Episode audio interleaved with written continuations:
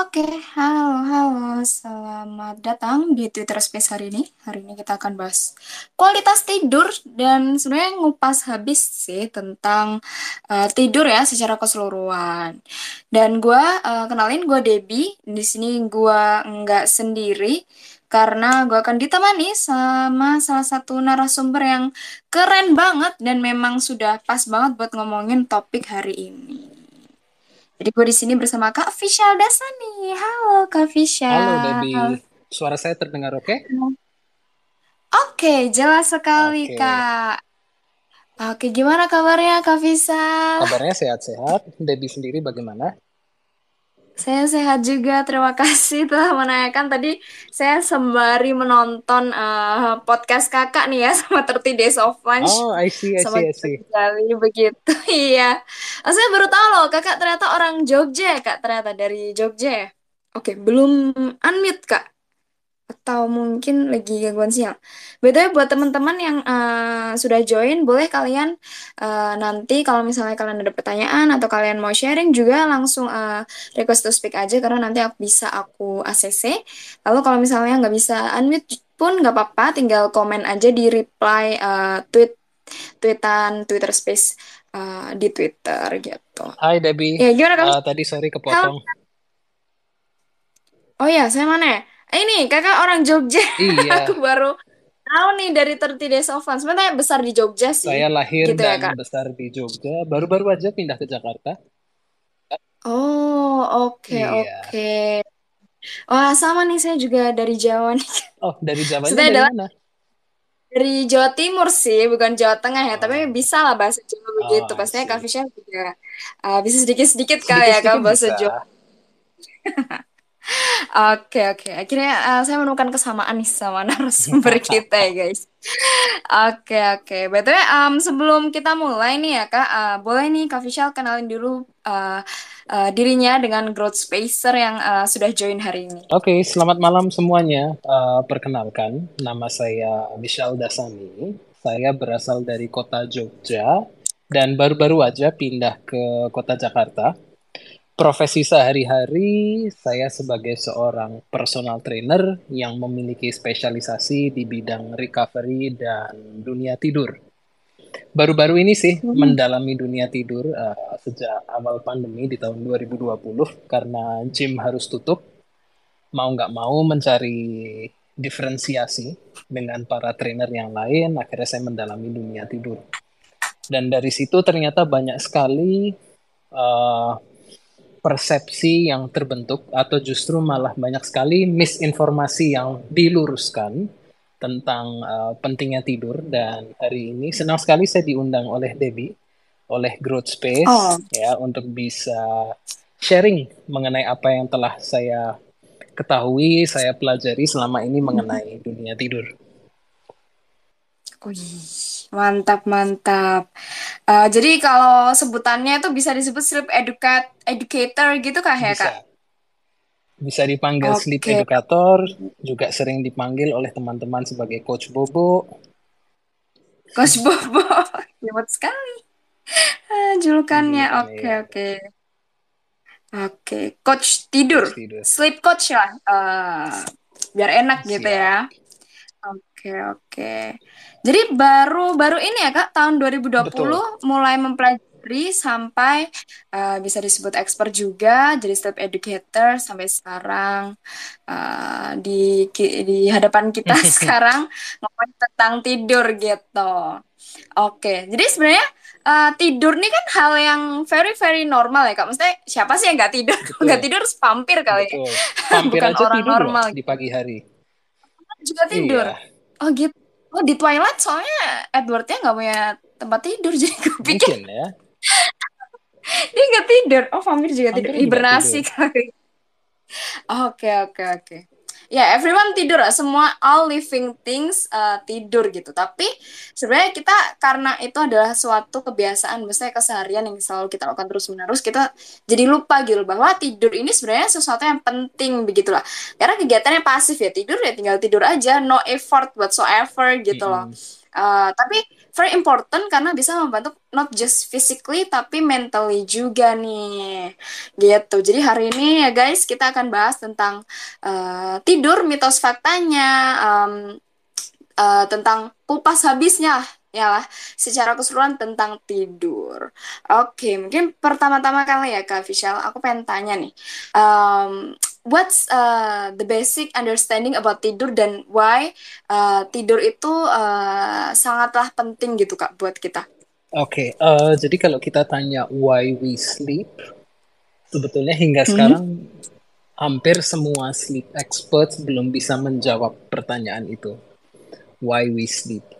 Akan tetapi, uh, karena ini merupakan salah satu fungsi biologis yang dari dulu hingga sekarang ada, mm. kami semua sepakat bahwa ini adalah sebuah aktivitas yang sangat penting. Ya kan, jadi kita nggak usah menelusuri lebih mm. dalam kenapa sih kita tidur, tetapi let's accept the fact that tidur itu penting. Pada saat kita mendapatkan tidur yang cukup, performa kita di pagi, siang, sore hari itu bisa optimal dan pada saat kita kurang tidur, performa kita akan mengalami penurunan. Dan performa di sini yang saya maksud tidak hanya performa yang membutuhkan tenaga fisik, tetapi performa yang juga membutuhkan kemampuan kognitif dan uh, kemampuan kita untuk berinteraksi secara sosial. Jadi uh, kemampuan ah. fisik, emosional dan mental itu kena dampaknya di sini pada saat kita dapat tidurnya cukup, mereka akan optimal. Pada saat kita dapatnya tidak cukup, ya performa mereka akan menurun. Seperti itu, Debbie. Oke, oke. Jadi memang uh, berpengaruh sangat-sangat signifikan dan juga uh, penting banget buat fisik, emosional, mental ya. Kes secara keseluruhan lah semuanya terpengaruh uh, dari uh, tidur orang kualitas tidur orang begitu. And uh, sebenarnya what's so special sih kak uh, about this activity begitu loh? Kenapa tidur itu sangat-sangat uh, uh, sepenting itu buat uh, mem apa ya memengaruhi kita apakah uh, kita tuh bisa optimal atau enggak dalam keseharian okay. gitu kak. Jadi uh, pada saat kita melakukan sebuah aktivitas, uh, Debbie, itu terjadi yang hmm? namanya physical wear and tear ya kan? Oh. Dan pada saat dalam keseharian kita kita mengakumulasi banyak wear and tear, itu perlu direparasi dong. Dan direparasinya itu hanya bisa terjadi pada saat kita tidur. Bukan pada saat kita beraktivitas. Pada saat kita tidur. Jadi proses reparasi, regenerasi itu paling optimal terjadi pada saat kita tidur. Itu nomor satu. Nomor dua, setiap aktivitas kita atau apa pun yang kita lakukan uh, setiap hari itu kita ada yang namanya proses pembelajaran hal yang baru. Nah, proses hmm. pembelajaran hal baru ini akan ditampung di tempat penyimpanan sementara yang ada di otak namanya hipokampus.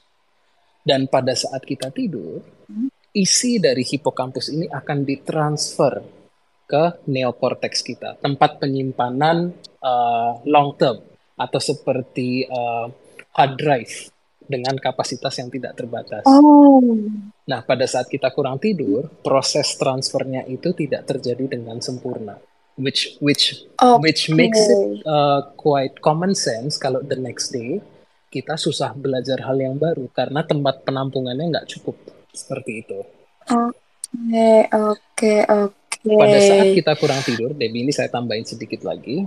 Mm -hmm. uh, di bagian di otak kita itu ada yang namanya primal brain ya di mana di sana ada sebuah bagian yang namanya amigdala itu adalah uh, the fear center of the human brain.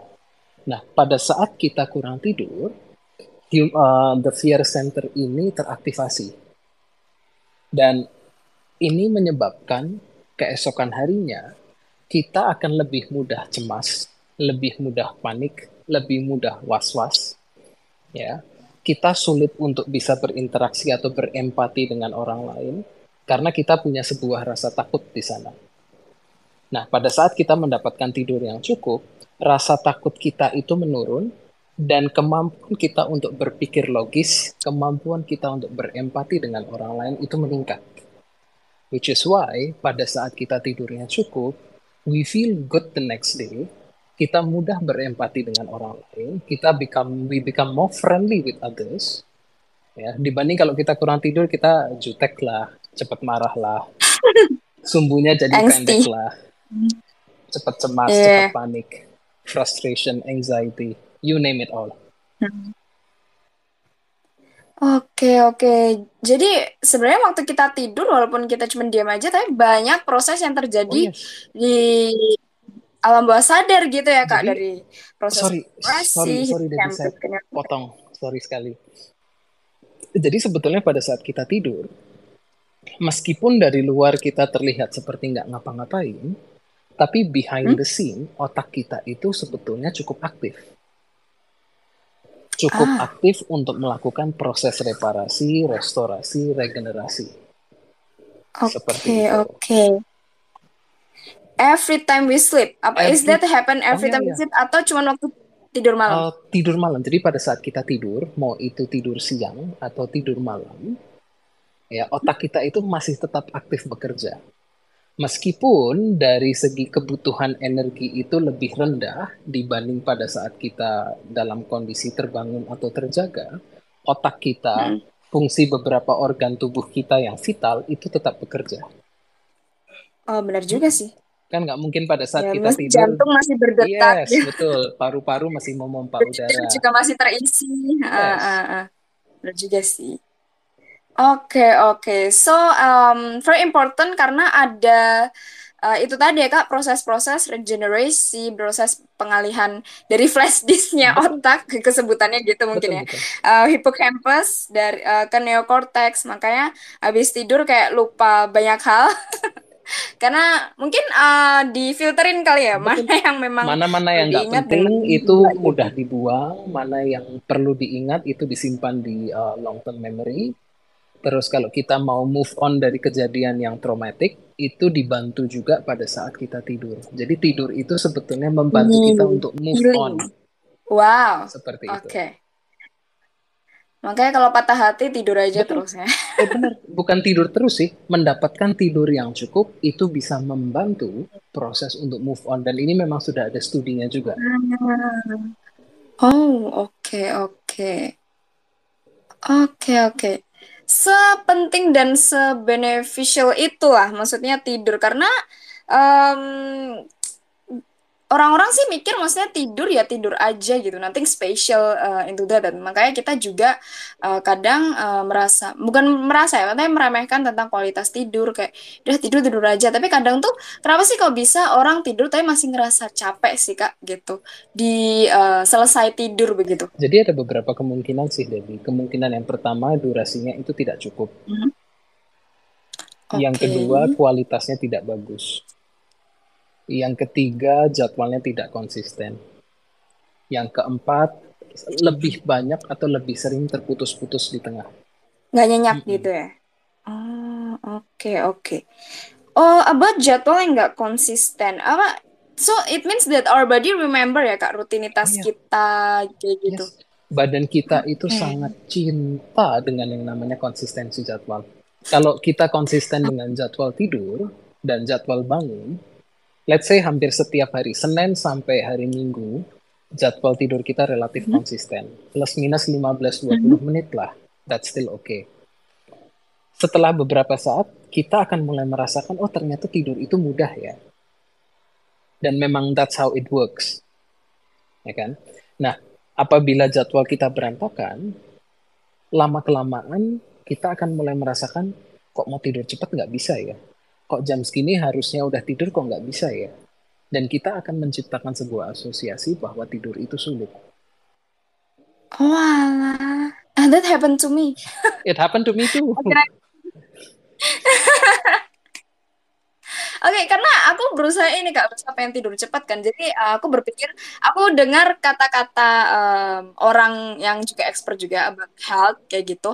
Uh, lebih baik tidur cepat, tapi terus ngerjainnya pagi-pagi gitu. Jadi kan emang gue berencana mau kerja lebih pagi begitu, okay. biar otaknya lebih gitu lah. Tapi itu susah banget buat tidur cepet gitu kan kebiasaannya tidurnya larut nah, sih. Begitu. Sebetulnya Debbie uh, ada benernya, ada kurang benernya yang sebenarnya itu memang tidak ada gunanya kita mengorbankan jam tidur demi sebuah produktivitas kecuali memang itu urgent banget dan tidak bisa kita hindari. Wah. Nah itu itu memang nggak bisa karena memang pada saat kita udah saatnya tidur ya ya kita akan slow down secara sistem tubuh kita itu akan slow down performance kita juga akan ngedrop itu nomor satu. Tetapi uh, hal yang kedua adalah nggak semua orang itu bisa tidur cepat. Nah, jadwal tidur seseorang itu kan memang ada faktor genetik ya yang mempengaruhi. Itu sebabnya tidak semua orang itu bisa tidur cepat. Ada yang mereka tidurnya relatif lebih lambat. Tetapi lambatnya juga bukan lambat yang sampai subuh gitu, enggak sih. Perbedaan antara mereka yang tidur cepat dan tidur lambat itu kurang lebih sekitar 1 sampai 2 jam. So let's say mereka-mereka yang tidur uh, cepat itu kategorinya jam let's say jam sebelasan, mereka yang tidur telat itu kisarannya jam satuan. Dan itu masih range yang cukup normal. Mm. Seperti itu. Dan memang ada juga mereka yang baru bisa aktifnya itu siang sore hari secara secara alertness ya. Dan itu nggak bisa dipaksakan. Karena itu sudah jam biologis tubuh seperti itu. Oke, okay, oke. Okay. But is that true kalau misalnya uh, kita tuh uh, otaknya lebih lebih gampang untuk bekerja, lebih produktif di saat setelah tidur daripada sebelum tidur begitu Kak, waktu Oh ya, bangun tidur memang otak kita lebih fresh karena kembali lagi pada saat kita tidur itu terjadi yang namanya detoksifikasi otak. Jadi detox tubuh terjadi, oh. detox otak juga terjadi. Nah, dan sudah sudah oh. terjadi transfer yang tadi saya bilang dari data dari hipokampus mm. ke hard drive.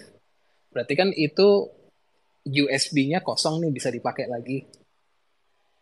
Nah, daya serap kita mm. juga lebih tinggi di pada saat kita sudah tidur cukup ya. Oke, benar-benar karena sudah di reset lah ya flash disknya buat uh, lagi informasi Betul. yang ada gitu ya. Oke, oke, that makes a lot of sense. Karena waktu SMA biasanya bangun subuh buat ngerjain PR gitu. Emang lebih celeng sih gitu otaknya. Oke, berarti kita kedatangan uh, Kak Bayu nih. Apakah Kak Bayu mau tanya ataupun sharing Kak Bayu? Halo Kak Debbie, Kak Vishal, izin join. Halo. Duh, makasih banget sungkem sama Girl Space ya ngasih bahasan yang aduh aku tuh butuh banget ini tentang tidur.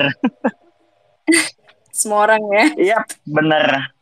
Uh, jadi Kak Debi, sorry banget sebelumnya kayaknya pertanyaan aku bakal ada beberapa pertanyaan, tapi mudah-mudahan bisa mewakili juga teman-teman yang lain ya, yang mungkin ngalamin hal yang sama gitu.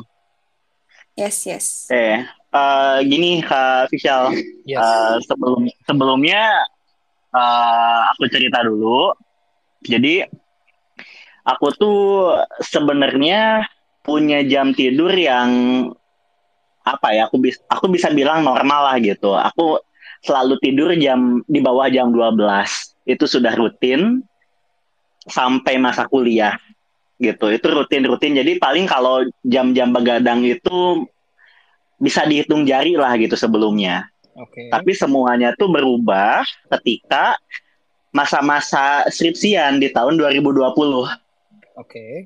Gitu, fase skripsian ke sampai lulus. Uh, aku mulai tuh jam tidurnya itu mulai uh, bisa lewat jam 12, kadang jam 1 gitu kan. Mm -hmm. Terus uh, ternyata ya setelah lulus itu tidak lama kemudian aku mengalami fase grief gitu di mana ibuku meninggal tahun 2021 gitu dan karena posisi waktu itu aku tidak bekerja kemudian mungkin kondisi mental juga belum stabil gitu kan mm-hmm. jam tidurnya itu semakin parah lagi gitu loh yes. aku bisa tidur yang benar-benar yang justru ketika uh, setelah subuh atau menjelang matahari terbit, aku baru hmm. tidur gitu loh. Dan sejak saat itu sampai sekarang, aku agak susah uh, mengatur itu lagi nih Kak Vishal gitu. Aku sering uh, kemarin sebenarnya di bulan di beberapa bulan di tahun kemarin aku sempat sudah bisa uh, mengatur lagi jam tidurku gitu karena mungkin waktu itu aku punya aktivitas yang lumayan produktif gitu. Jadi hmm. jam 10 tuh aku udah istirahat gitu, udah bisa tidur. Okay. Tapi menjelang akhir tahun hmm. sampai bahkan sekarang karena kebetulan masuk bulan Ramadan juga gitu. Hmm. Aku ngalami kesulitan lagi gitu. Aku kesulitan lagi karena uh, aku sulit buat tidur kalau kalau di bawah jam 12 gitu kalau nggak jam 2 ya jam 3 gitu apalagi sekarang karena aku berpuasa kalau mau tidur itu kan kayak nanggung ya gitu kalau jam segitu mhm. nantinya kalau udah terpejam pasti bakal susah bangun jadi dari kemarin aku tidurnya itu pasti kalau setelah sahur gitu okay. nah yang setelah. mau aku tanyakan okay. ya hmm, yang yang mau aku tanyakan gini kak Fisal uh, ini kan kebetulan aku juga belajar psikologi gitu ya, aku lulusan psikologi dan sedikit banyak aku uh, pernah mempelajari juga tentang uh, bagaimana pengaruh tidur pada kondisi kita gitu. Tadi Kak Fisal juga sempat uh, membahas tentang pengaruh jika move on gitu kan, pengaruhnya mungkin ke kondisi uh, suasana hati juga gitu kan. Yeah. Aku merasakan itu juga gitu, di mana uh, aku gampang bad mood lah gitu kalau misalkan mm-hmm. jam tidurnya seperti ini gitu. Mm-hmm. Tapi mungkin dari Kak Fisha sendiri gitu, ada nggak sih gitu tipsnya gitu uh, supaya hal seperti ini di, bisa aku betulin lagi gitu loh, bisa jam tidurnya lebih sehat gitu. Atau mungkin kalau dari Kak Fisha sendiri sebagai yang lebih expert dalam bidang ini gitu, ada nggak sih dampak-dampak lainnya gitu yang mungkin belum banyak orang tahu kalau jam tidur kita tuh berantakan gitu. Kayak gitu Kak Vishal. Oke. Okay. Uh, eh, terima kasih Bayu and I'm sorry for the loss. Memang uh, kejadian yang Bayu rasakan itu memang sangat berat ya. Dan kejadian yang cukup stressful di kita itu memang punya peran penting oh, bukan peran penting, sorry. Memiliki peran yang cukup besar dalam mengubah kemampuan kita untuk bisa tidur. Dan kabar kurang enaknya, pada saat kita kurang tidur, itu kan yang kena salah satunya adalah uh, fungsi emosional, mental dan emosional kita. Ya kan, jadi kurang tidur itu bisa uh, berpengaruh ke mental health dan emotional health kita. Dan mental health dan emotional health kita juga bisa mempengaruhi tidur kita. Jadi hubungan antara mental health sama kemampuan kita untuk bisa tidur bagus itu sama-sama saling mempengaruhi. Hubungan mereka itu bidirectional, ya. Nah, ah oke okay, oke. Okay. Yang yang dan apalagi kalau di bulan puasa ini memang cukup tricky ya. Karena terjadi perubahan pola atau rutinitas dari jadwal makan karena jadwal makan itu juga punya pengaruh terhadap jadwal kita tidur. Dan ini ada hubungannya dengan ritme circadian atau circadian rhythm. Ya kan? Saran saya untuk bisa mengembalikan pola tidur di malam hari, saran saya kurangi tidur paginya. Jadi let's say uh, sekarang Bayu baru bisa tidur itu setelah sahur, ya kan? Berarti kan kurang lebih sekitar uh, jam limaan gitu ya kalau nggak salah. Iya betul. Sekitar jam limaan itu biasa tidur berapa lama Bayu? Biasanya jam 9 atau jam 10 tuh udah kebangun sih. Kebangun ya. Dan setelah itu how do you iya. feel? Uh, pusing sih pusing, kak. Ya? Karena sering kali sebenarnya yang paling mendorong untuk bangun jam segitu tuh karena sebelumnya sahur, hmm. jadi masih ada dorongan buat uh, buang air gitu loh. Mm -mm, jadi kebangun jam segitu. Sebenarnya masih ngantuk gitu, cuman kalau udah kebangun gitu susah untuk tidur lagi gitu okay. sih. Um, kalau saran saya selama bulan puasa pola tidurnya dibagi hmm. menjadi beberapa cicilan. Nah, okay. yang yang suka saya rekomendasikan ke teman-teman adalah tetap porsi besarnya itu di malam hari, let's say kalau kita harus bangun untuk sahur sekitar jam 4, saya akan rekomendasikan cobalah untuk dapat sekitar empat setengah jam tidur malam. Oke. Okay. Ya, jadi eh, empat setengah jam Anda tidur malam, jadi kurang lebih setengah 12 Anda tidur, jam 4 Anda bangun. Anda sahur, Anda sholat subuh, ya kan?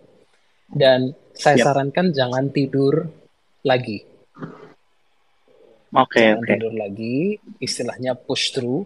Kalau misalnya benar-benar ngantuk, saya sarankan tidurnya itu 15 sampai 20 menit.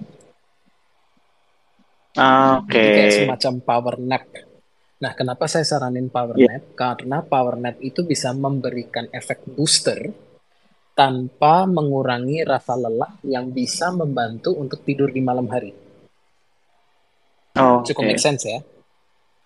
Iya, iya. Power nap-nya ini bisa didistribusi beberapa kali dari pagi, siang, dan agak sorean. Jadi let's say okay. uh, Bayu tidur empat setengah jam di malam hari, terus dari jam 6 pagi hingga jam 6 sore sebelum buka puasa, itu Bayu mendistribusikan 3 sampai 4 kali small small power naps. Oke. Okay. Nah, kenapa saya saranin ini? Karena memang manusia itu pada dasarnya diciptakan sebagai makhluk diurnal yang artinya kita beraktivitas di pagi siang hari dan beristirahatnya di malam hari. Nah, kalau itu kebalik, lama-kelamaan kita akan mulai merasakan efek negatifnya. Hmm, okay. Nah, jadi jam 6 pagi, saran saya Bayu jemur matahari. Oh, okay, jemur okay. matahari karena matahari itu juga akan memberikan mood yang enak, yaitu juga memboosting uh, serotonin ya yep. moodnya juga akan semakin bagus ya enggak 15-20 menit lah dan jemur matahari pagi itu akan sangat membantu untuk tidur di malam hari.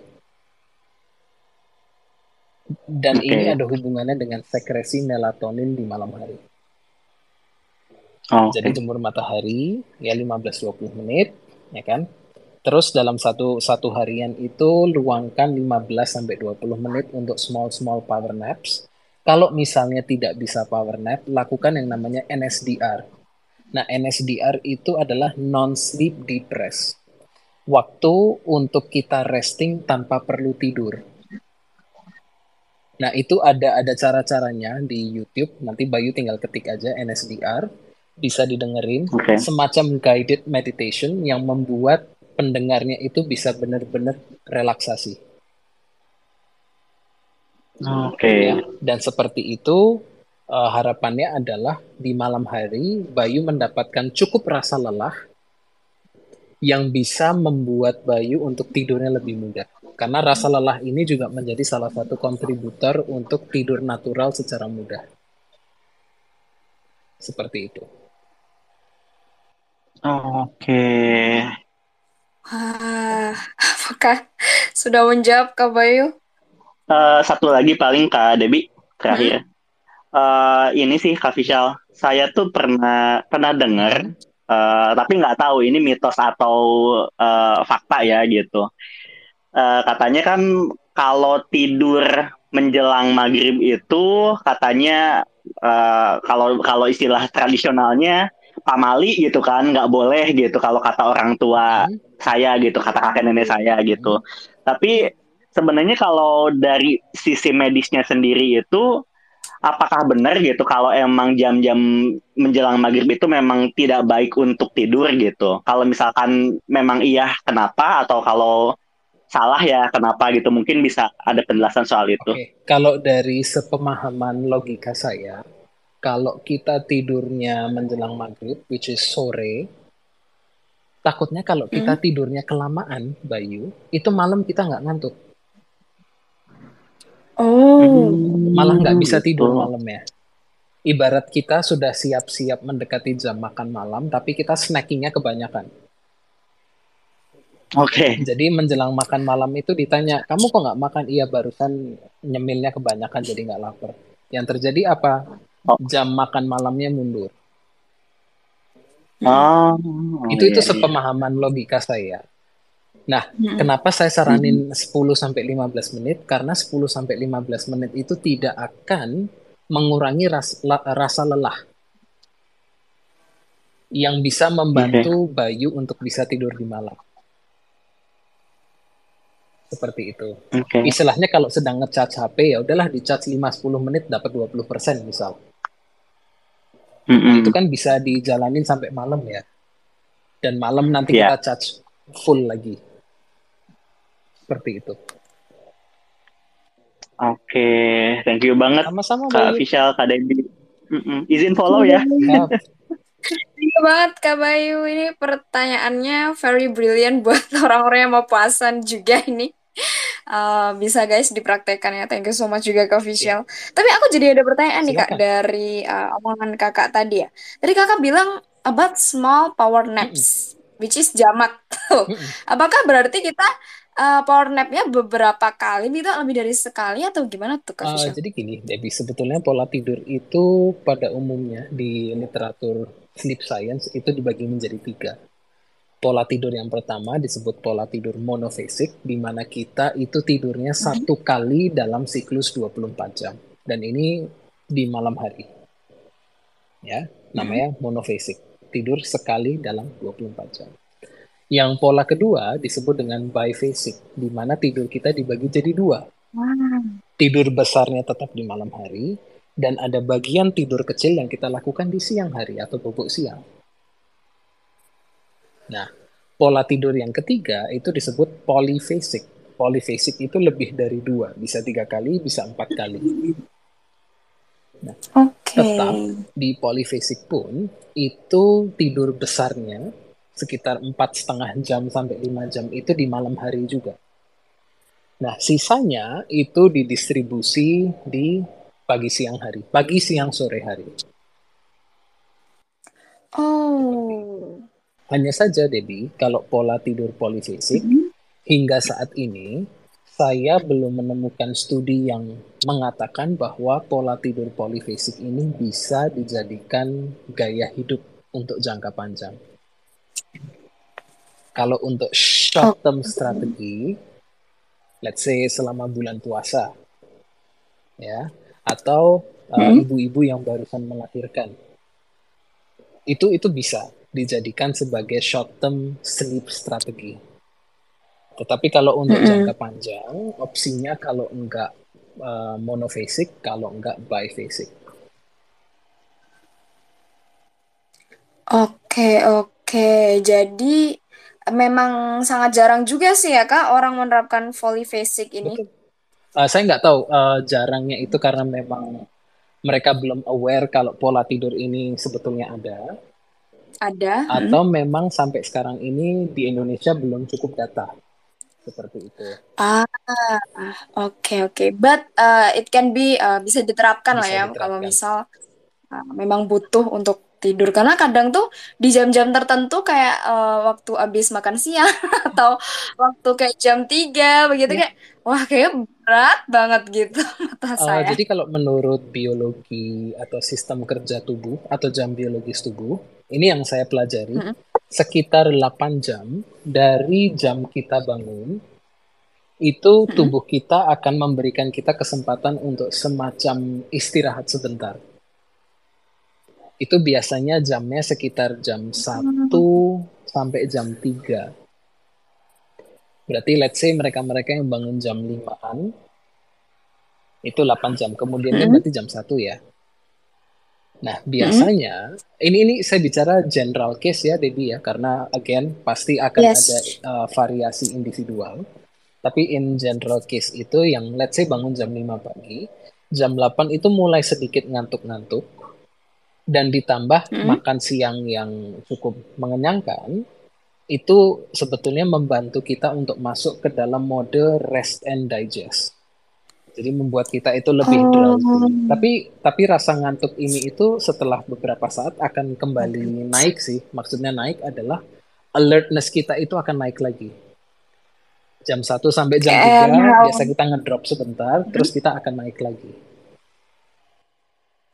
Oke. Memang fasenya untuk drowsy aja kau iya. ya.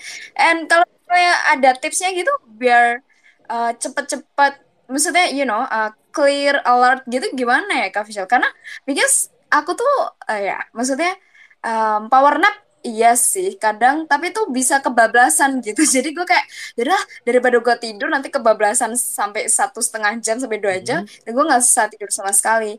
Jadi ada nggak sih kak tipsnya untuk biar cepat alert itu gimana? Uh, saran nomor satu adalah pastikan tidur malamnya cukup dulu. Hmm, karena, karena okay. kalau tidur malamnya nggak cukup, ya berarti kan memang kita sedang mengakumulasi rasa lelah ya. Benar. Dan siang hari itu kalau kita beri kesempatan tidur, ya tubuh akan ngecharge dirinya.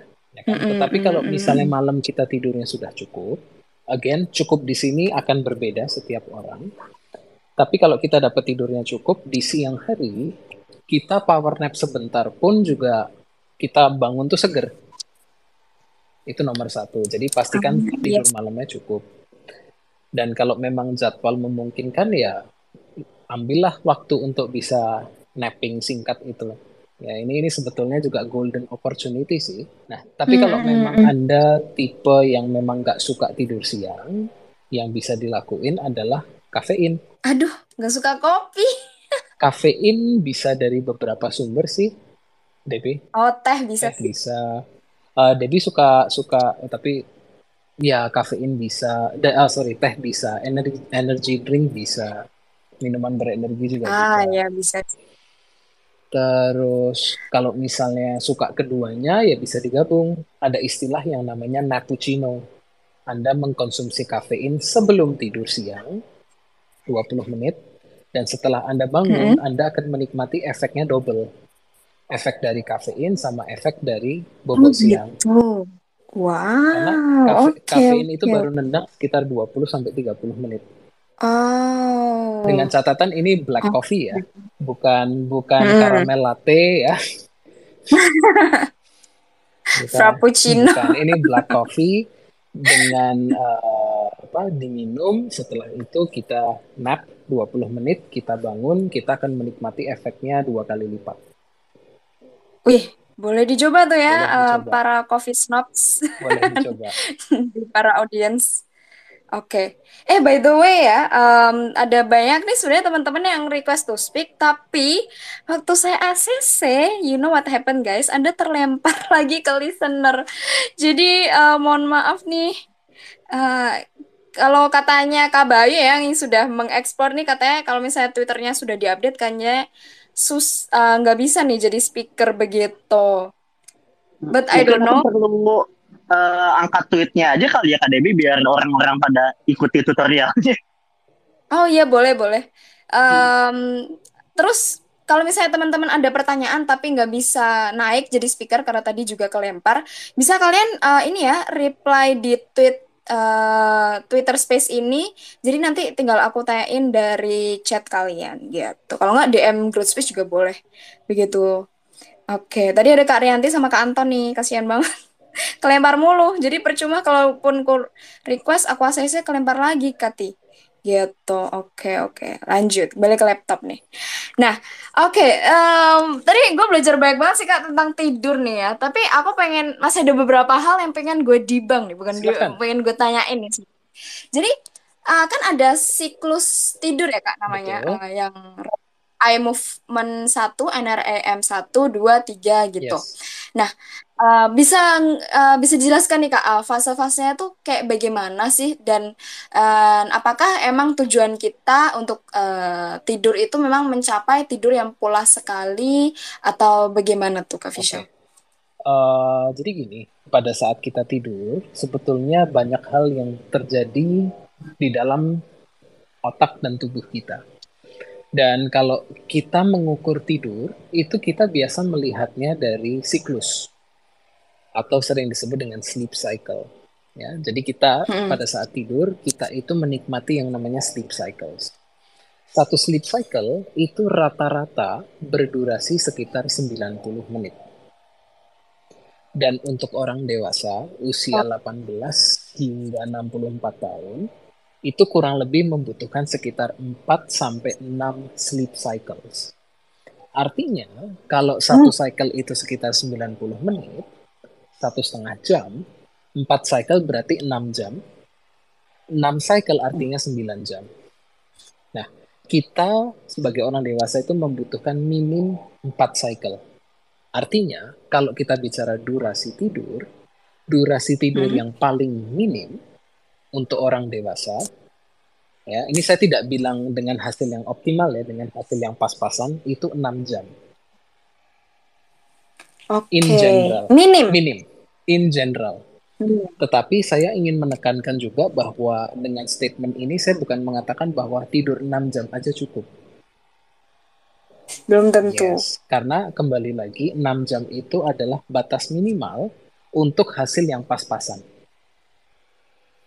Ah, benar. Kalau kita mau hasil yang optimal, itu range-nya antara 7 sampai 9. Artinya 5 sampai 6 sleep cycle.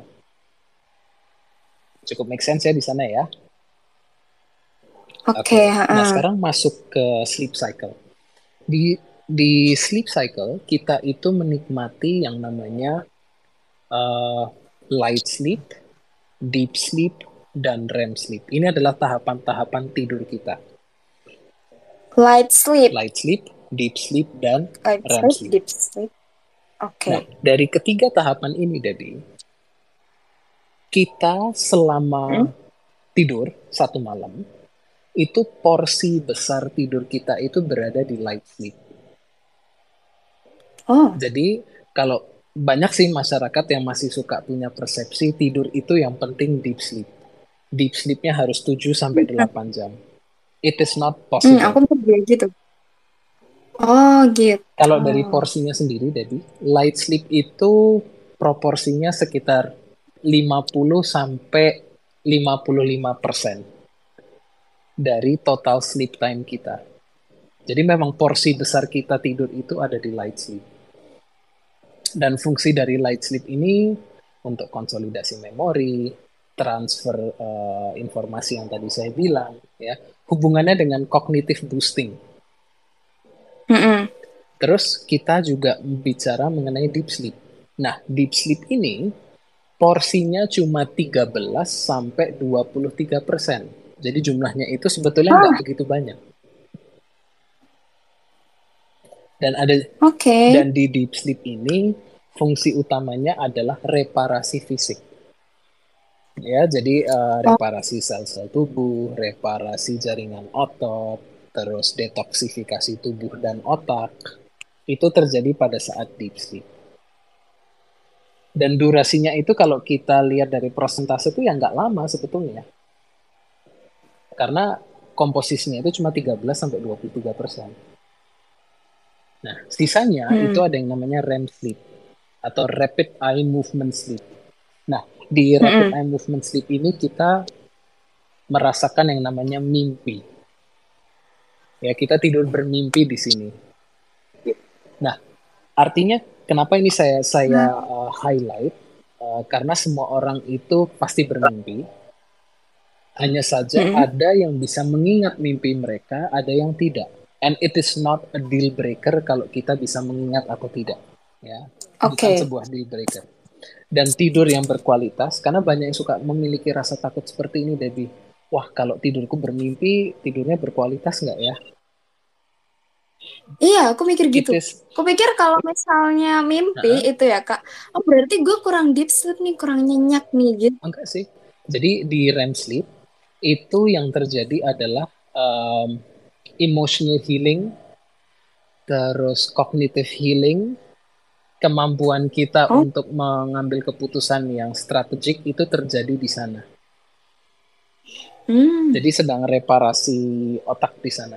Kalau di deep sleep reparasi fisik, kalau di uh, REM sleep itu lebih ke arah reparasi otak. Jadi kalau kita mau move on, ya kan, itu uh, sleep hmm. experts mengatakan pastikan kita mendapatkan cukup waktu tidur di REM sleep.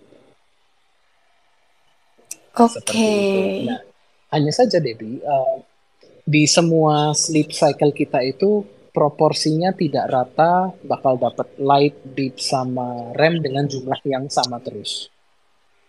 Mm. Jadi di dua sleep cycle pertama kita itu porsi deep sleepnya sangat besar.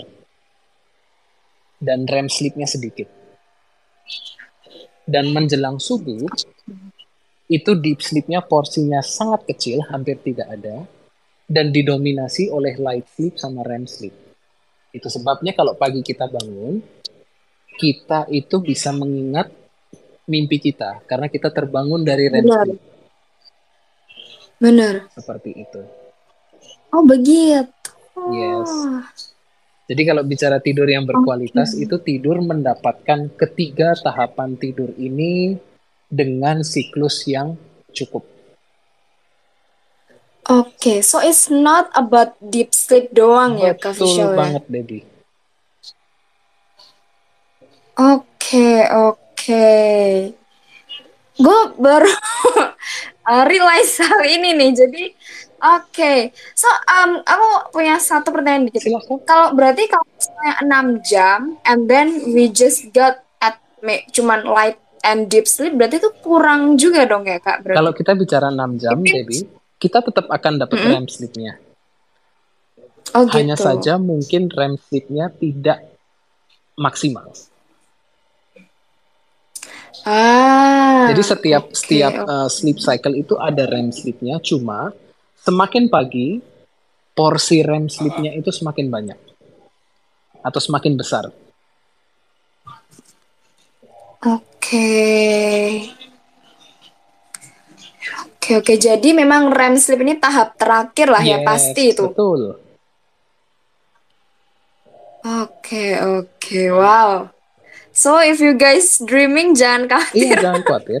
Santai aja. And bad dreams also count, right, Kak Kalau kalau bad dreams itu kan mungkin ada underlying factor ya. Oh, gitu. Iya, itu kebanyakan yang saya suka baca itu salah satunya adalah stresor. Hmm. Seperti itu. Oke, oke. Oke, kalau begitu lebih baik kita dapat yang bagus-bagus aja ya Mm-mm. mimpinya. Intinya dibawa santai, ya kan. Sebelum tidur Yes. lakukan beberapa hal yang bisa membuat Anda lebih rileks, lebih tenang, lebih kalem. Hmm. Jadi Anda itu memulai proses tidurnya itu dengan kondisi yang memang udah siap untuk tidur, which is relax. Ah, oke, oke. Oke, sebelum kita ngebahas tentang rutinitas sebelum tidur ya dari Kak Visual, ini Kak Bayu angkat tangan. Kenapa nih Kak Bayu? Eh, aku baru keingetan, ini satu pertanyaan receh, tapi mungkin jadi perdebatan juga nih Kak Debbie di Apa tuh? entah, entah di base entah apa gitu. Suka ada yang nanya, kamu tim tidur lampu nyala atau lampu mati gitu loh. Wah, Mungkin Kak Debbie pernah denger, ya ah, kan? Nah, aku juga mau nanya itu nih ke Kak Vishal nih, mumpung mumpung lagi momennya ya gitu. hmm, Kalau lampu nyala atau lampu mati itu sebenarnya berpengaruh nggak sih gitu? Dan kalau misalkan ada perbedaan pengaruh, mana yang sebetulnya lebih bagus gitu buat kualitas tidur kita? Oke. Jadi sebetulnya gini, eh, mengenai masalah lampu, yang perlu kita perhatikan konteksnya di sini adalah lampunya adalah lampu yang remang-remang, bukan lampu yang terang. Oh, oh, Jadi, Oke. jadi gini, kalau kita bicara lampunya yang lampu kamar yang terang, kalau itu dinyalakan, dan meskipun kita bisa tertidur, itu bisa mengganggu kualitas tidur kita. Karena meskipun mata kita tertutup, lampu itu masih bisa diterima oleh sensor mata kita. hmm, Jadi memang memang tubuh kita itu didesain dengan sangat unik ya. Cahaya itu masih bisa diterima oleh mata meskipun mata kita tertutup. Nah, itu kalau cahaya terang. Akan tetapi seperti ini juga, Baby. Ada mereka-mereka yang merasa dirinya aman, feeling safety ya, pada saat Hmm. ada sebuah lampu meskipun itu remang yang dinyalakan. Jadi ada sebagian orang itu yang merasa tidak safe dalam keadaan kamar yang benar-benar gelap. Aku tuh. Dan kalau memang itu dipaksakan, tidur itu harus di ruangan yang gelap, tidak boleh ada cahaya. Nah, kalau orang takut dengan kondisi gelap, Mm-mm. gimana mau tidur? Bener Kan banget. yang terjadi malah Anda panik. Anxious. ya kan? ah, ah. Dan panik itu kan berarti Anda sedang men-trigger tubuh Anda untuk tetap aktif. Karena otak Anda sedang men-scan. What is the threat here? Yes. Ada ancaman apa di sini? Yes. Tetapi kalau hanya dengan menyalakan lampu remang, you feel that same that that uh, sense of safety, that sense of comfort, dan Anda merasa you are safe, dan Anda bisa relax, ya dipakai aja. Oh, oke, okay, oke. Okay. Jadi, um, it's okay ya, it's, maksudnya it's adalah relative, memang tergantung andanya. Oke, oke. Jadi senyamannya aja gitu ya, Akan tetapi ya. bukan lampu ruangan yang terang ya. Kalau lampu ruangan yang terang, yes, itu akan mengganggu. Oke, uh, berarti kalau aku simpulkan, untuk orang-orang yang mungkin sulit untuk tidur dalam keadaan gelap sama sekali, disarankan untuk memiliki lampu tidur yang lebih remang-remang gitu ya, Kak Vishal yes. ya. Ah, I see. Solusi buat keponakanku. Oh, oke okay, oke. Okay. Kalau kalau anak-anak yang saya rasakan kebetulan anak saya juga mengalami kondisi yang sama, Bayu, di mana dia ah, itu okay. kalau ruangan yang gelap itu dia malah nggak bisa tidur. Nah, tetapi betul. kalau dia punya night lamp dinyalain dan kita milih warnanya juga bukan warna yang sangat terang. Dan saya hmm. placementnya juga agak jauh dari tempat tidur supaya nggak mudah dipandang oleh mata dia oh, merasa okay. lebih safe dan dia tidurnya lebih gampang. Hmm. Seperti itu. Ah, oke oke, okay. thank you thank you. Sama-sama. Oke, sekarang PR-nya adalah beli lampu tidur nih. Oke oke, karena aku tuh baru berani, ini kayak cukup banget ya, mm -hmm. baru berani tidur lampu remang-remang tuh kuliah ini kak, jadi kayak dari dulu-dulu masih terang benderang gitu oh, kalau tidur gitu. juga begitu dari dulu. Punya sebuah rasa takut karena demen nonton film horor ya. Benar. Jadi begitu lampu mati itu otaknya imajinasinya itu udah ke mana-mana. Ada sedikit suara itu langsung mikir, aduh apa ini? Jadi nggak bisa tenang. Benar.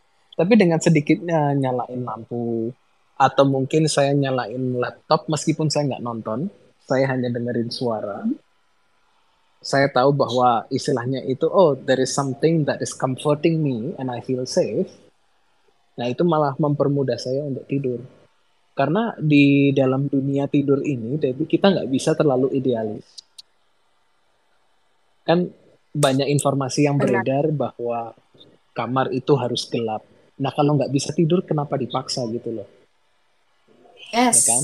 Uh, apa Terus tidur itu harus sebelum jam 12. Lah kalau jam biologisnya 12 lebih 15 baru bisa tidur.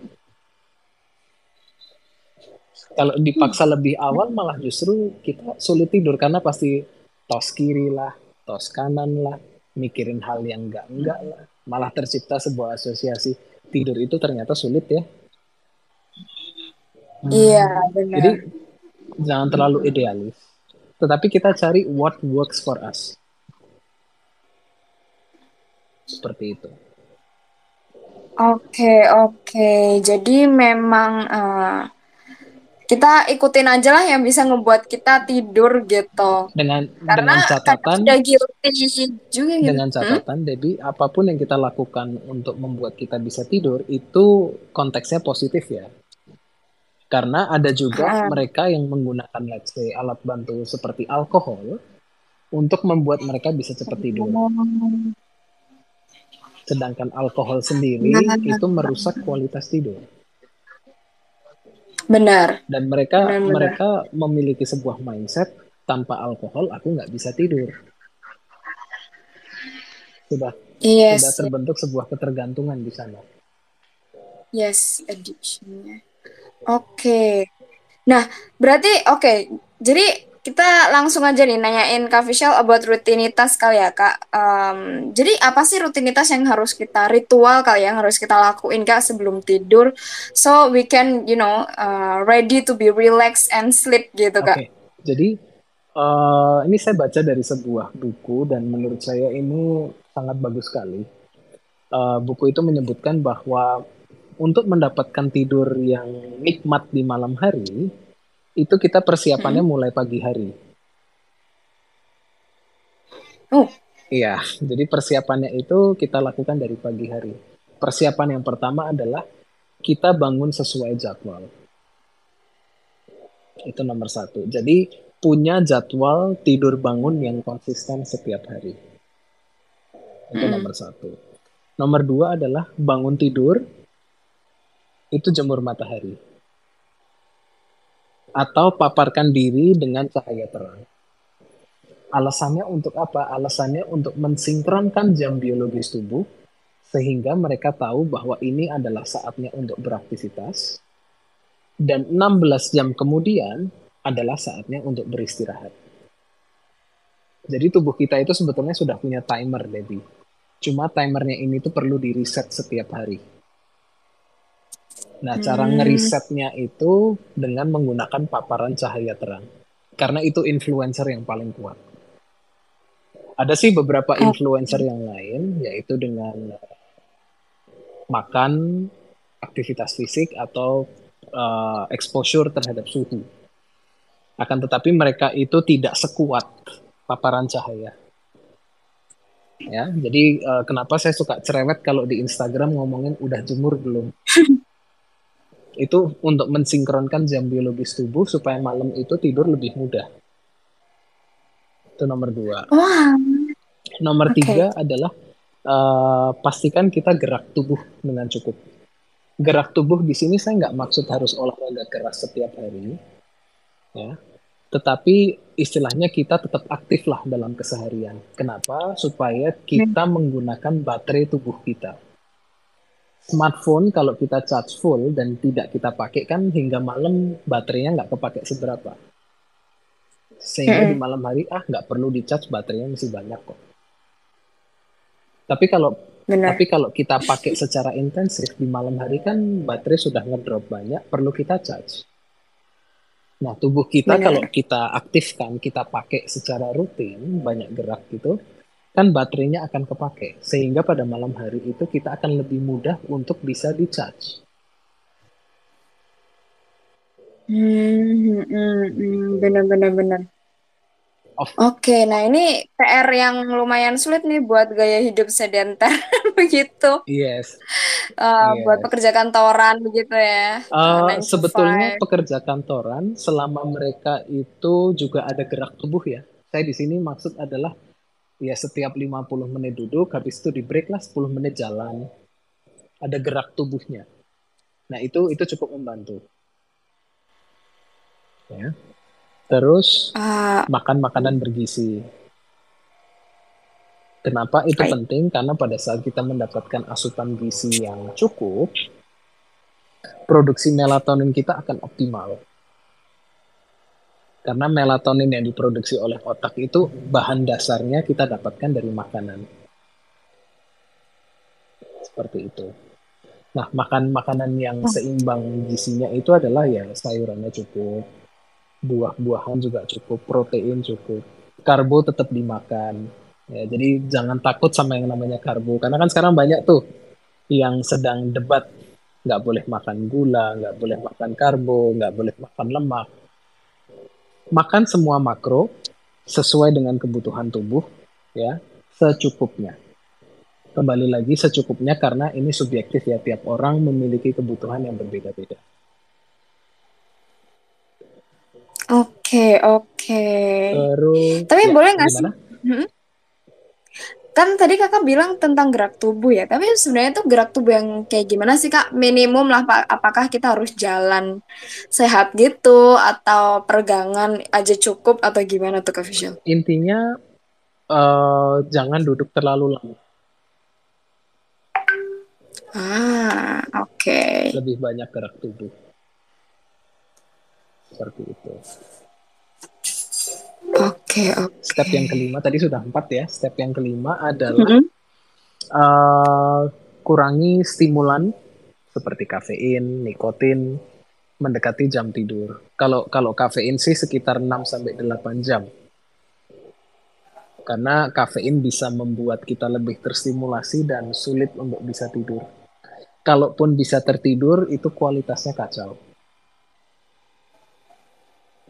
Terus hindari juga yeah. hindari juga sedatif dalam bentuk contohnya adalah alkohol mendekati jam tidur.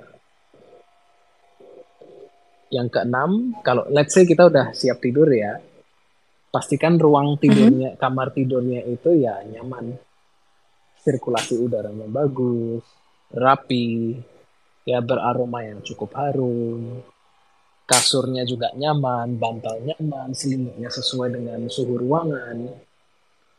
Jadi kamar itu dibuat senyaman mungkin. Debbie pernah ngerasain nggak kalau let's say sedang pergi ke spa atau mau refleksi gitu kan begitu masuk ruangan kamarnya kan itu lampunya remang-remang ya. Hmm. Dan langsung kerasa nggak sih kayak relax gitu tiba-tiba? Iya sih. Karena tercipta sebuah asosiasi kalau ruang refleksi atau ruang spa tempat istirahat tempat relaksasi dan tempat istirahat. Nah, asosiasi yes. itu juga perlu kita ciptakan untuk ruang tidur. Oke. Okay. Jadi ruang tidur itu memang ya kalau bisa jangan dipakai untuk aktivitas yang justru memicu stres. Ber berantem di kamar tidur, kerja di kamar tidur, makan Waduh. di tempat tidur. Jadi benar-benar kayak kacau. Ya. Wah. Anda bisa bayangin kalau Anda masuk ke ruang tidur, Anda melihat kamar tidurnya itu berantakan anda masuk -hmm. itu yang tercipta, aduh, ini kok kamar kotor, harus kerja lagi, nggak bisa merasa nyaman. Benar-benar benar. So make sure kamar tidur Anda itu nyaman. Dan yang terakhir sebelum Anda tidur, relax.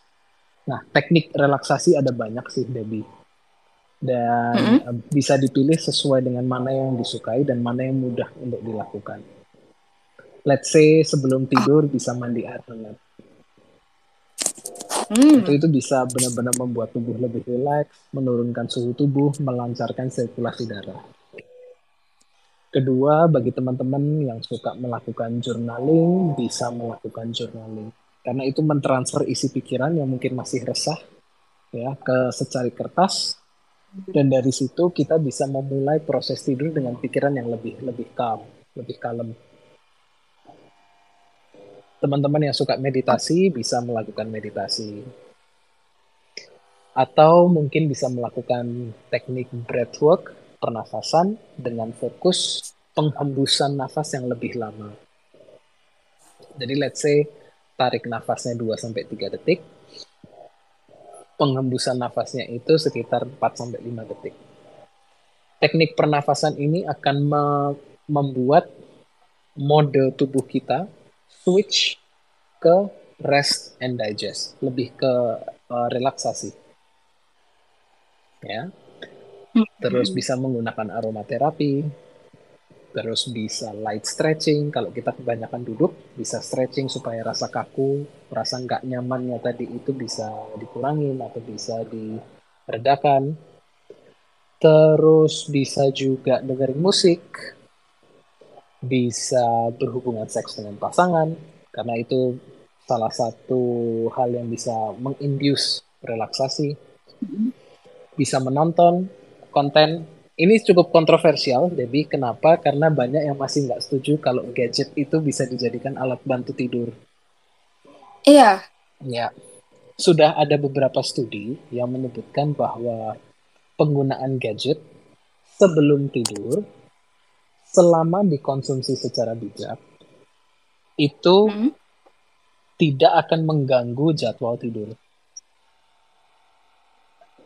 Yang akan mengganggu jadwal tidur adalah pada saat kita konsumsi gadgetnya itu melebihi batas. Let's say harusnya nonton Glory satu episode selesai season kedua. Ya. Bablas. Bablas ya. Kadang memang sih itu itu uh, serinya sangat sangat menegangkan dan sangat seru. Iya. Malah jadi tambah kepo tuh kayak iya. gimana. Iya, memang perlu sebuah awareness ya di sini ya. Iya. Seperti itu. Akan tetapi gini juga Debbie, kalau misalnya dengan penggunaan gadget justru membuat tidur Anda sulit, ya by all means jangan dipakai. Tetapi ada juga mereka-mereka yang kalau tidak menggunakan gadget, pikirannya malah lari ke mana-mana, berpikir yang negatif. Oh, benar juga sih. Gadget digunakan sebagai alat bantu distraksi dari pikiran-pikiran negatif tersebut. Selama dikonsumsi secara bijak, studi sudah yes. membuktikan bahwa tidak akan mengganggu jadwal tidur. Kalaupun mundur jadwal tidurnya, mentok-mentok paling 10 menit. Mm -mm. And that's mas that's still okay. Terus bisa juga membaca buku. Itu bisa. Dengerin lagu? Eh dengerin lagu bisa, bisa dengerin musik bisa, dengerin instrumental bisa, dengerin white noise bisa. Oh, mm, mm. dengerin Twitter Space juga bisa, bisa Michelle ya? Bisa. Oke oke, jadi um, yang penting punya self control aja sih sebenarnya. Kalau bicara ya. konten ya, dan jadi gini Debbie, yeah. uh, tubuh kita itu sebetulnya sering memberikan kita sinyal. Pada saat tubuh hmm? perlu energi, kasih sinyalnya dalam bentuk rasa lapar. Pada saat membutuhkan cairan, memberikan sinyal dalam bentuk rasa haus. Pada saat perlu istirahat, tubuh juga akan memberikan sinyal. Hanya saja, Debbie, kapan tuh kita yang nakal? Nggak mau dengerin. Kita cuekin. Kalau kita ngikutin aja sinyal dari tubuh, proses tidur itu pada dasarnya gampang karena ini sudah karunia karunia yang diberikan ke kita dari lahir. It's it's a it's a skill, it's a gift. Kita semua itu dikaruniai dengan bakat untuk bisa tidur. Seperti itu. Yes, yes, yes. Oke. Okay. Thank you so much, Kak Vishal. But before I jump to our last questions ya, Kak Vishal, yes.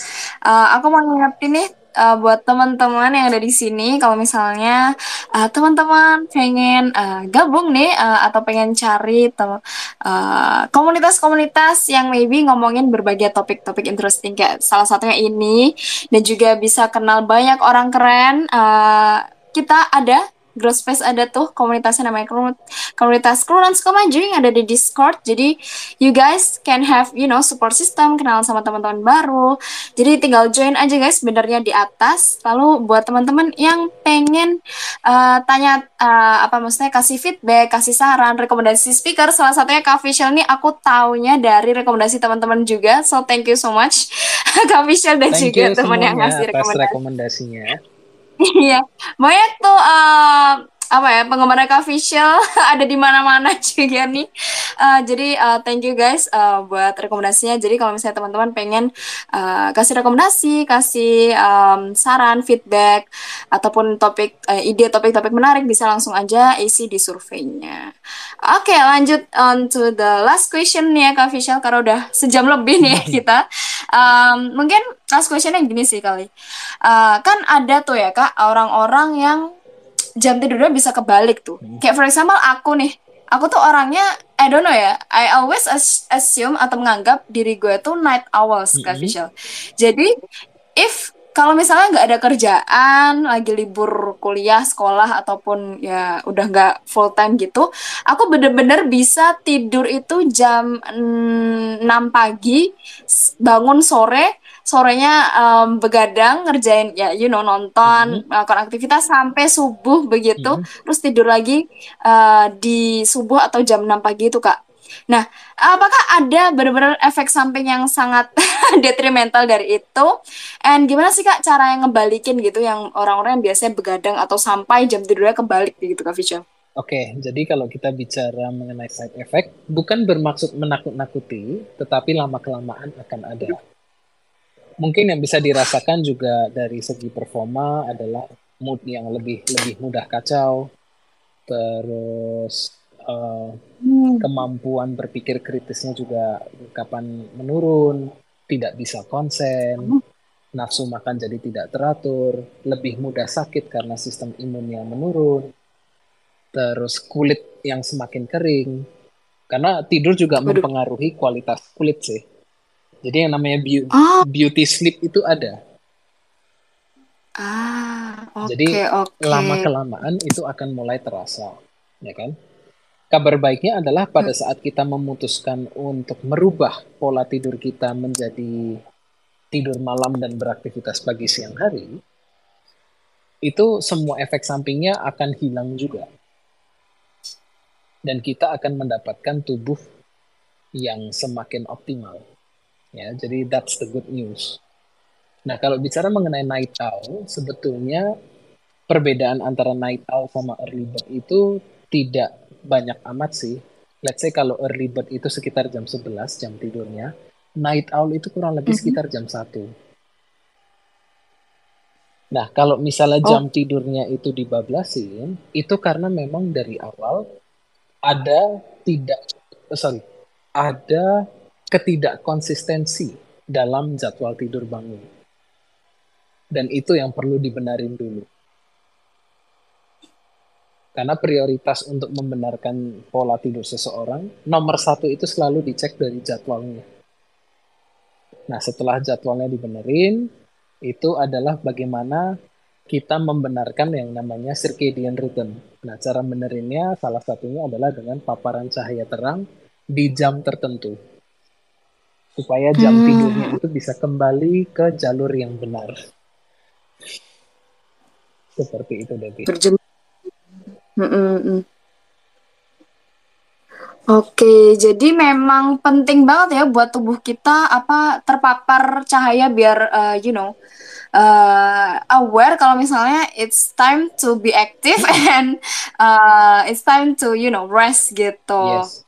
Debbie bisa bayangin yeah, okay. aja, let's say sebuah perusahaan yang let's say ada sebuah perusahaan waktu itu sedang ada meeting seorang supervisor memanggil pekerjanya. Let's say pekerjaannya Debbie ya supervisor Anda mm -hmm. memanggil Debbie, yuk kita meeting sebentar. Oke. Okay. Uh, Debbie, tolong kamu catat uh, jam operasional kita untuk satu minggu ke depan. Anda bilang, oke okay, siap Pak. Oke, okay. untuk hari Senin, kamu tolong bilang sama tim untuk semuanya masuk jam 7 pagi. Oke, okay, Anda catat siapa mm -hmm. jam 7 pagi. Untuk hari Selasa, jam masuknya kamu sama tim jam 10. Anda mulai melirik, ini kenapa jam 10 ya? Tapi Anda, oke okay, Pak, oke, okay, catat jam 10. Hari Rabunya jam 8. Jam 7, terus jam 10. Kenapa sekarang jam 8? Kok berubah-berubah sih? Oh, tapi ya, Pak, Anda mau bertanya, tapi ya udah catat dulu deh.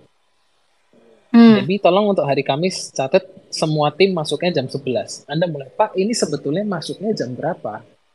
Kok nggak konsisten sih? Anda sama tim kan akan bingung, betul nggak? Benar. Tubuh juga akan seperti itu.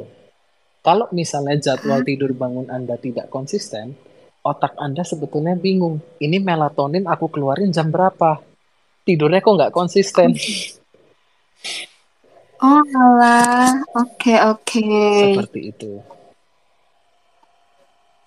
Oke okay, oke. Okay. So it's really important to be consistent yes. ya kak, karena um, it affects a lot of things juga emotionally, physically, mentally dan um, tapi kadang memang banyak banget uh, distraksinya kali ya kadang uh, musim-musim kayak uh, you know uh, puasa begini yang harus bangun waktu sahur itu juga ngefek ya walaupun kita punya waktu buat adaptasi gitu musim-musim liburan sekolah dan lain-lain jadi intinya gini uh, sih Debbie bukan bermaksud untuk terlalu saklek ya tetapi mm -hmm. untuk musim seperti bulan puasa, itu memang kita akan mengalami sedikit perubahan dari durasi tidur. Dan itu memang sudah ada studinya juga.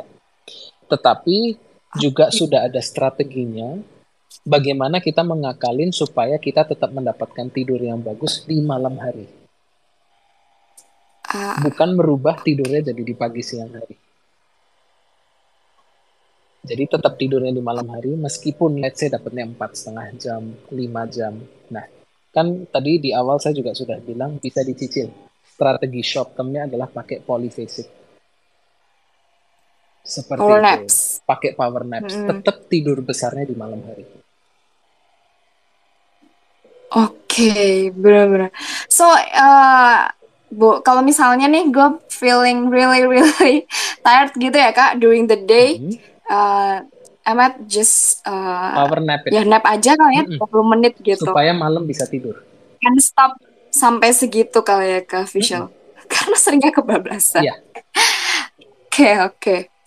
Oke deh, thank you so much Kak Vishal. Uh, belajar banyak banget ya hari ini. Uh, Bener-bener kupas habis beneran tentang tidur and all the myths and facts-nya juga. Dan thank you juga buat teman-teman yang rekomendasiin Kak Vishal buat ada di sini juga.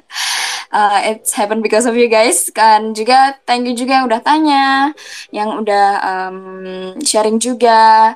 Uh, mohon maaf Twitternya masih error, jadi lain kali guys kalau misalnya kita ada Twitter space lagi silahkan uh, coba aja request to speak. Tapi kalau nggak bisa bisa kalian reply di tweet nah tweet kita ya. Oke, okay, thank you so much Kak Visual. Thank you thank juga you. buat teman-teman yang udah dengerin. See you on our next Twitter space. Bye bye. bye, -bye.